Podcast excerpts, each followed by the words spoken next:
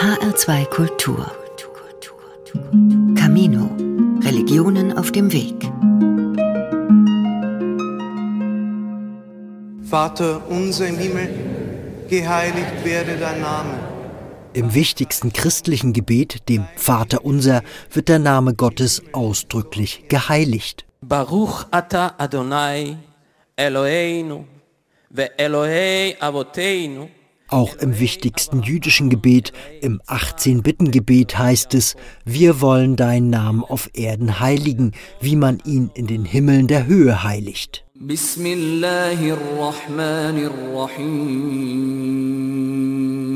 Und fast alle Suren des Korans eröffnen mit der Formel im Namen Gottes. In den drei abrahamitischen Religionen Judentum, Christentum und Islam wird dem Gottesnamen eine außerordentliche Bedeutung zugeschrieben, vor allem aber im Judentum. So ist Gottes Name in der hebräischen Bibel 6828 Mal zu finden, in Form der vier Buchstaben Yud Hei Waf Hei, auf Deutsch JHWH. Allerdings ist die Phonetik, also der Klang des Tetragramms, im Laufe der Jahrtausende verloren gegangen. Das ist der entscheidende Punkt, dass es einen Gottesnamen gibt, der sehr, sehr häufig in der Bibel erwähnt wird, aber den man nicht ausspricht. Wir können also nicht genau sagen, was dieser Name bedeutet. Und über die Bedeutung wird sehr viel spekuliert. Patrick Koch vom Institut für jüdische Philosophie und Religion der Universität Hamburg weiß, die hebräische Schrift war ursprünglich eine reine Konsonantenschrift und die Vokale, die einst die vier Buchstaben Yud Hey Waf Hey miteinander verbanden, wurden nicht überliefert. Nichtjuden sprechen den Gottesnamen heute gern als Jahwe oder Jehova aus, doch das klingt in jüdischen Ohren falsch, denn der wahre Klang ist ein Geheimnis. Das Unbekannte hat eben seinen Reiz, bekommt damit einen sehr, sehr besonderen Status innerhalb der jüdischen Religionsgeschichte.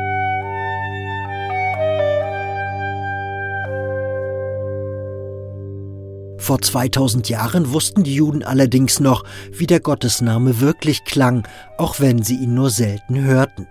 Die liberale Rabbinerin Ulrike Offenberg, die unter anderem in Hameln predigt, beschreibt das damalige Ritual. Nach der Tradition wurde der Gottesname immer nur im Allerheiligsten einmal im Jahr im Tempel in Jerusalem ausgesprochen vom Hohepriester und die Gemeinde, die das hörte, fiel zu Boden und so.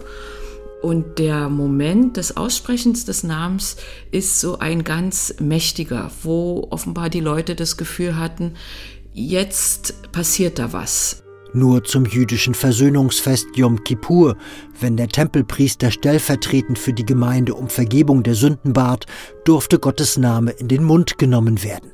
Ansonsten war das Aussprechen dieses Wortes verboten. Man spürt die Magie und hat Angst vor der Magie zugleich. Doch dann ereignete sich die Katastrophe. Im Jahre 70 machten die Römer Jerusalem dem Erdboden gleich, mitsamt dem zentralen jüdischen Heiligtum, dem Tempel. Damit ging auch der Kontext für das Aussprechen des Gottesnamens verloren, erläutert der Hamburger Judaist Patrick Koch. Das Aussprechen ist geografisch sehr begrenzt und fixiert auf diesen Platz, auf diesen Tempelberg, der ja auch heute noch eine sehr, sehr große Bedeutung hat im Judentum. Außerhalb dieses Ortes, der als heilig gilt, darf der Name nicht ausgesprochen werden. Wenn der Tempel zerstört ist, der Name wird vor allem ja auch für kultische Zwecke im Tempel verwendet. Dann haben wir keinen Anlass mehr, den Namen auszusprechen. Im darauf folgenden rabbinischen Judentum opferte nicht mehr ein elitärer Hohepriester Tiere im Tempel. Künftig feierten autorisierte Gelehrte, Rabbiner, Gebetsgottesdienste in der Diaspora. Und das ist ein extrem dramatisches Moment für die jüdische Geschichte im Generellen, dass das Judentum sich grundlegend verändert und sich bewegt von einer sehr kultisch ausgerichteten Religion hin zu einer eher gesetzesgesteuerten Religion, die viele der Rituale, die wir eben noch im Tempelkontext öffentlich sehen, ins Private verlegt.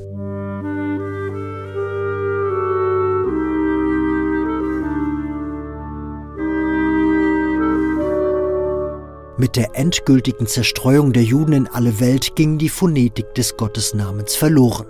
Experten vermuten allerdings, dass das JHWH bzw. Yud Hey Waf Hey etymologisch auf die Wurzel Hey Yud zurückgeht, was im Hebräischen für das Verb Haya steht, also für das Wort Sein. Gott als eine Form des Daseins, Ähnliches hatte bereits der Prophet Mose zu hören bekommen in der legendären biblischen Dornbusch-Szene. Mose weidete die Schafe und Ziegen seines Schwiegervaters. Eines Tages trieb er das Vieh über die Steppe hinaus und kam zum Gottesberg Horeb. Dort erschien ihm der Engel des Herrn in einer Flamme, die aus einem Dornbusch emporschlug. Er schaute hin. Da brannte der Dornbusch und verbrannte doch nicht. Mose hört im Buch Exodus durch den Dornbusch, wie Gott sich selbst bezeichnet, und zwar unter Bezug auf die Vergangenheit. Ich bin der Gott deines Vaters, der Gott Abrahams, der Gott Isaaks und der Gott Jakobs. Gott verlangt, Mose soll sein Volk, das zu jener Zeit in der ägyptischen Sklaverei gefangen ist, befreien. Doch Mose, auch Moschee genannt, hat Bedenken und bohrt noch einmal nach beim Gottesnamen. Moschee fragt Gott, wenn ich jetzt zu den Israeliten hingehe, zu meinem Volk, was soll ich ihnen sagen? Wer hat zu mir gesprochen, ja? Ich kann ja nicht da auftreten wie so ein Erleuchteter und niemand glaubt mir. Und dann sagt Gott, Eheye Asher Eheye, ich werde sein, der ich sein werde. Auch hier wird der Gottesname mit einer Form des Seins beschrieben, allerdings in seiner Zukunftsform. In der jüdischen Überlieferung gilt dies als indirekte Verheißung. Gott ist Vergangenheit und Zukunft.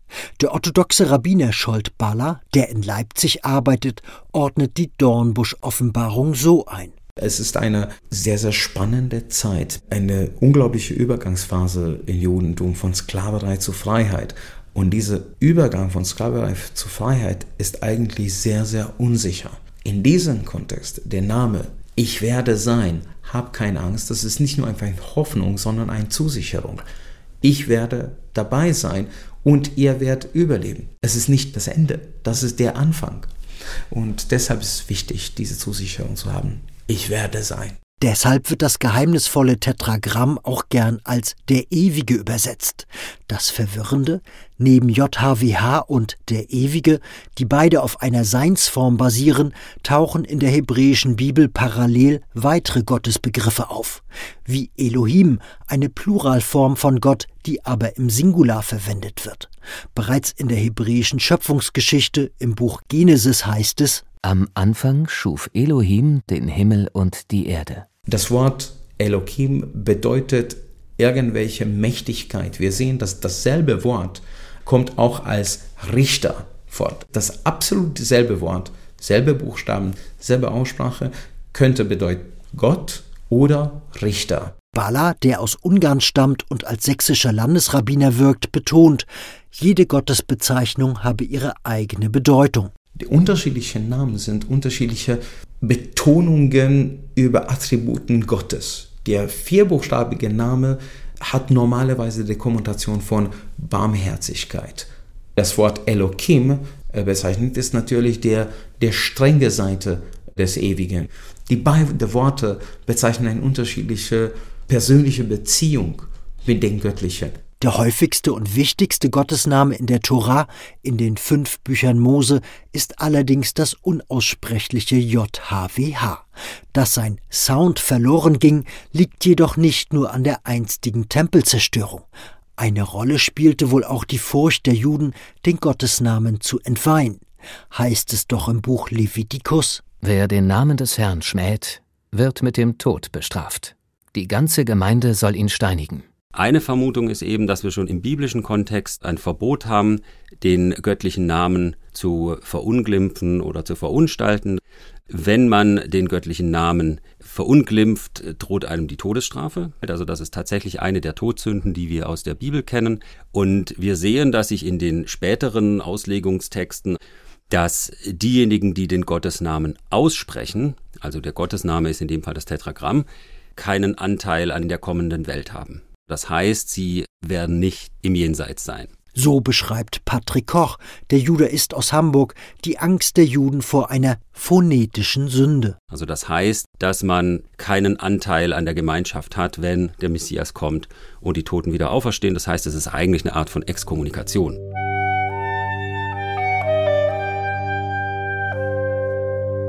Man wusste, dass dieser Name so eine spirituelle Macht, spirituelle Kraft hat. Bilanziert der orthodoxe Rabbiner Bala. Man hat diesen Namen so geschützt, dass niemand diesen Namen missbrauchen kann. Sieht so aus, dass man das ein bisschen überschützt hat. Was tun nun fromme Juden, wenn sie aus der Heiligen Schrift zitieren und das JHWH hörbar aussprechen wollen? Wenn man auf diese vier Buchstaben stößt, im Bibeltext, im Gebet, Segenssprüchen, jeglichem Text, dann spricht man nicht diesen Namen, den man nicht aussprechen kann, sondern man verwendet Ersatznamen und der häufigste verwendete ist Adonai, das heißt wörtlich übersetzt mein Herr.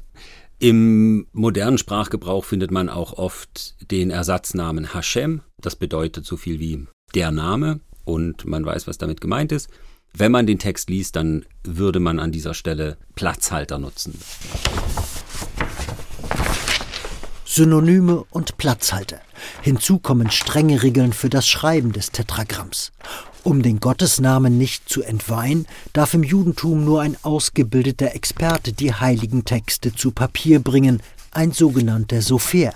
Dafür benutzt er eine besondere selbstgemixte schwarze Tinte. Zuerst wir nehmen einen Teller Olivenöl, dann ist kleine Stück Watte drauf. Wir zünden die Watte an und kommt ein Glas noch oben auf die Flamme und so brennt das 24 Stunden. Der Berliner Sofer Reuven Jakobow erklärt das traditionelle Rezept für die heilige Tinte. Ist das Öl verbrannt, hat sich an der Glasoberfläche viel Ruß angesammelt. Dieser wird abgeschabt und mit Öl, Honig sowie Gummi arabicum versetzt, also mit dem harzigen Saft spezieller Akazienbäume. Alles wird das gemischt, so kommt die schwarze Farbe. Mit dieser besonderen Tinte schreibt der Sofer die heiligen Texte mit Gottes Namen auf Pergament, auf eine getrocknete Kuhhaut. Die schwarze Flüssigkeit zieht nicht ein, sondern bleibt auf der Oberfläche gleichsam kleben und ist besonders lange lesbar. Dadurch, dass das bleibt der Oberfläche, es wird jeder Buchstabe ganz dick. So eine Tinte hält ungefähr 500 Jahre. Nach 500 Jahren sie wird vertrocknet die schwarze Farbe fällt runter und die ganze Schrift wird rot. Ungefähr noch 100 bis 200 äh, Jahre. Die rote Farbe fällt auch runter und dann bleibt goldene Farbe. Es gibt heute im israelischen Museum in Jerusalem gibt es das die Pergamente, das die wurden geschrieben von 2200 Jahren und sind immer noch da. Reuven Jakobow stammt aus Usbekistan und wurde in Israel zum Rabbiner und Sofer ausgebildet. Die rituellen Texte, die er herstellt, sind etwa für die traditionellen Gebetsriemen bestimmt, die Tefillin. Das sind Lederriemen mit kleinen Kästchen, die Pergamentröllchen mit Torahversen enthalten. Der Sofer schreibt auch die Texte für die Mesusot, die traditionellen Schriftkapseln an den Türpfosten einer jüdischen Wohnung. In den Tefillin und in den Mesusot ist der Name Gottes quasi zu Hause. Die Hauptaufgabe des jüdischen Kalligraphen ist allerdings die Herstellung der großen hebräischen Torah, also Gebetsrollen, die in den Synagogen verwendet werden. Dafür muss er die fünf Bücher Mose komplett und fehlerfrei auf eine neue Pergamentrolle übertragen, inklusive hunderten JHWHs. Wenn ich das angefangen von 20 Jahren meine erste Tora zu schreiben, ich habe komplett gezittert. Stellen Sie vor, die erste Sefer Tora hat damals Moses geschrieben, jetzt nach 3300 Jahren, ich schreibe genau gleiche Text.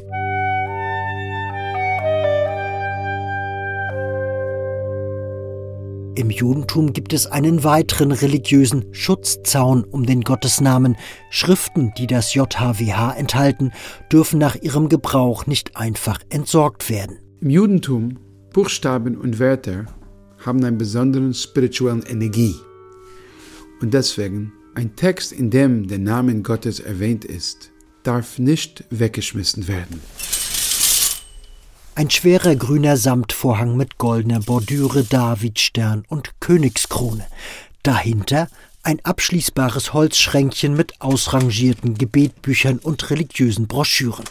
Eine Genisa, ein rituelles Depot. Berlin-Charlottenburg im Gemeindehaus der strenggläubigen Bewegung Chabad.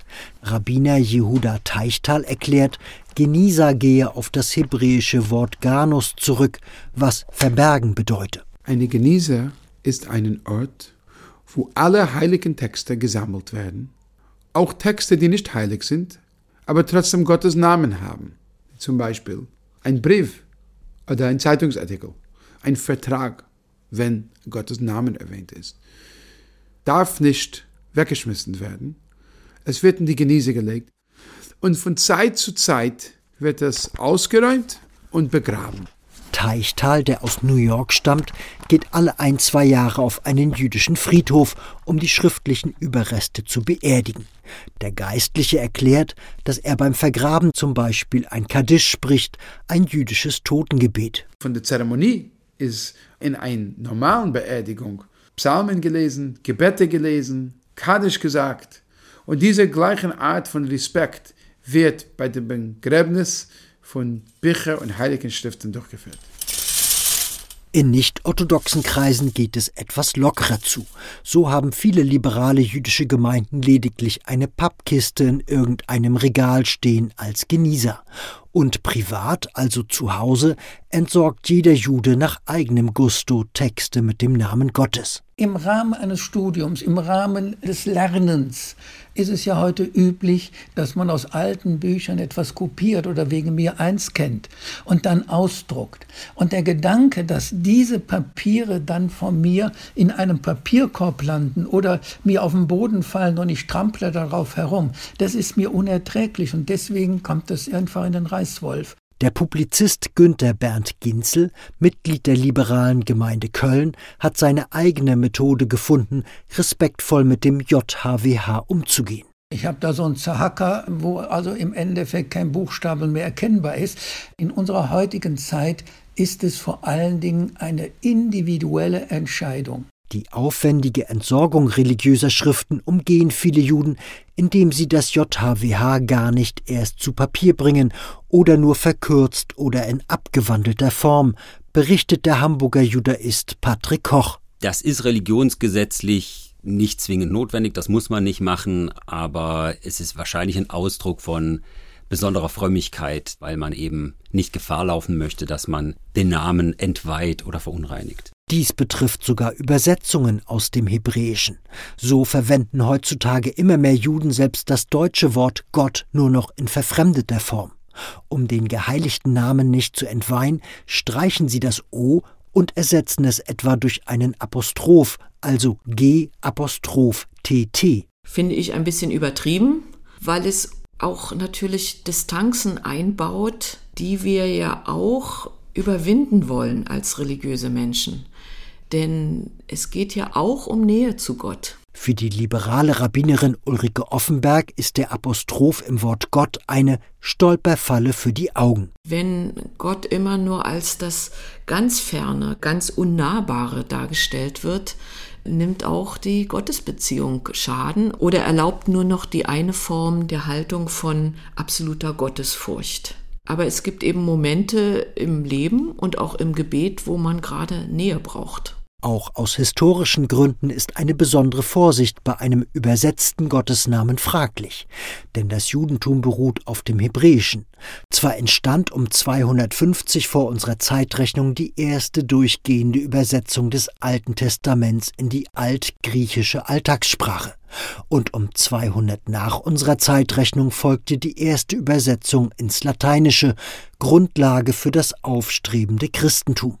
Doch die jüdische Religion hält seit rund 3000 Jahren an der hebräischen Schrift fest. Insofern ist sie ja auch Gottessprache, weil Gott ja durch Sprechakte die Welt schafft und auch den Menschen erschafft. Das zeigt eben, dass die Sprache und die hebräische Sprache vor allem die zentrale Bedeutung hat für die Religion und für die religiöse Identität.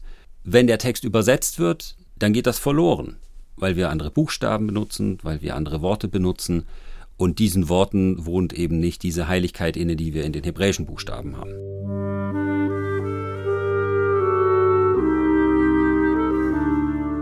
Das würde eben vor allem auch dann tatsächlich bei den Kabbalisten sehr wichtig, die davon ausgehen, dass die Buchstaben nicht nur Buchstaben sind, die uns helfen, Worte zu artikulieren, sondern dass es tatsächlich Gefäße sind, die mit spiritueller, göttlicher Kraft gefüllt werden und aktiviert werden können durch den Sprechakt. Die Kabbalisten.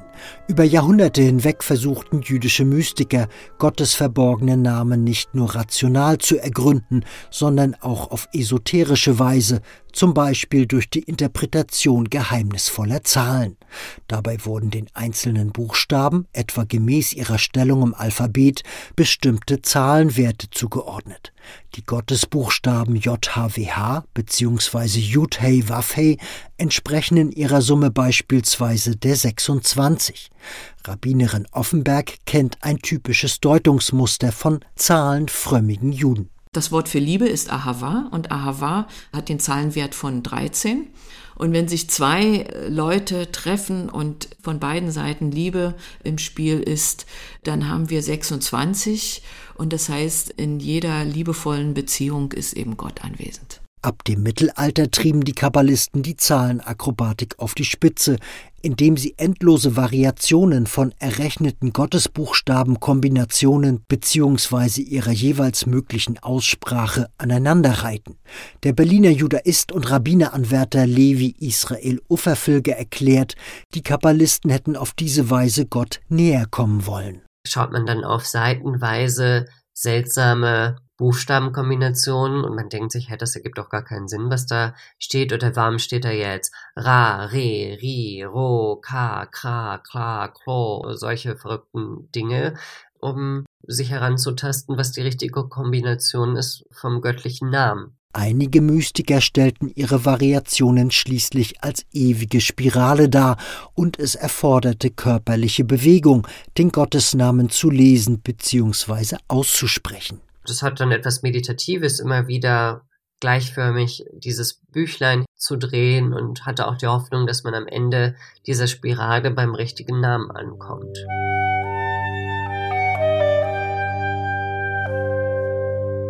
In konservativen und in orthodoxen jüdischen Kreisen überwiegen jedoch Ehrfurcht und Respekt vor dem Gottesnamen, dort wagt man oft nicht, weiter in das Namensgeheimnis einzudringen.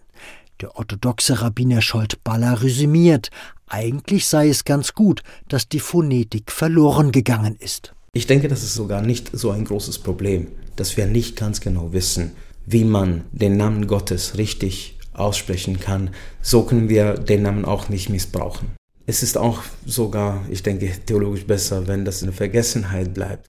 Balla, der auch im Vorstand der orthodoxen Rabbinerkonferenz arbeitet, räumt ein, vielleicht gäbe es ja eine Handvoll Juden irgendwo in der Welt, die den Klang des Gottesnamens doch noch kennen, so spekulativ dies auch klingen möge. Wir wissen nicht, ob das richtig verloren gegangen ist. Vielleicht gibt es bis heute Menschen, die diese Tradition als ein versteckte Tradition schützen. Die liberale Rabbinerin Ulrike Offenberg aus Hameln widerspricht jedoch ihrem orthodoxen Kollegen. Das ist natürlich eine Annahme der Mystik, dass es Menschen gibt, die so ein Geheimwissen besitzen und das entspricht aber auch bestimmten Volksfrömmigkeiten. Also, dass es Leute gibt, die das tatsächlich wissen, glaube ich nicht. Der Hamburger Judaist Patrick Koch hält die Idee, der Gottesname sei durch geheime Hüter bewahrt worden, allerdings nicht für vollkommen abwegig. Die Idee ist, dass man die Tradition um den Tempeldienst als solchen, aber auch die Aussprache des Namens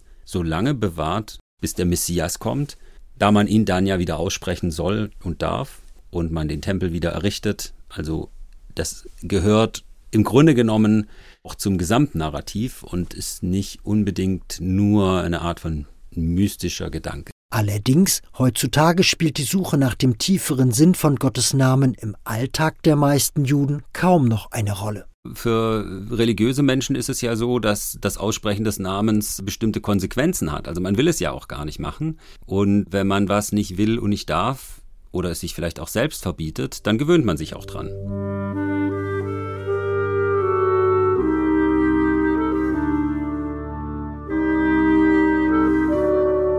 Das Tetragramm JHWH. Es hat über Jahrtausende die Menschen bewegt und zu zahlreichen Synonymen, biblischen Interpretationen und einem besonders sorgsamen Umgang mit heiligen Schriften geführt. Christliche Theologen haben die Debatte aufmerksam verfolgt. Schließlich geht es auch um ihre biblischen Wurzeln. Der katholische Pastoraltheologe Hans-Peter Heinz engagiert sich seit Jahrzehnten in der christlich-jüdischen Verständigung. Im Laufe der Zeit hat der emeritierte Professor seine Wortwahl beim Gottesnamen angepasst. Wir haben oft Jahwe gesagt, hatten kein Problem, in Vorlesungen als Professor sagen Jahwe. Das tut man als sensibler Mensch, der Beziehung zu Juden hat in neuerer Zeit nicht mehr und sagt, wir machen das wie die Juden. Diese Namen sprechen wir nicht aus. Da müssen wir von den Juden lernen, die, die, das Schweigen der Juden lehrt uns nicht so vorlaut zu sein. Und darum spricht man jetzt den Namen Jahwe nicht mehr aus. Nee, also da haben die Juden doch recht, den Namen soll man gar nicht aussprechen. Der Augsburger Theologe bilanziert, wenn Gott den Klang seines Namens verberge, sollte man dieses Geheimnis akzeptieren ob im Judentum oder im Christentum. Das Nichtwissen über Gott ist viel, viel größer unser Wissen. Seid was bescheidener.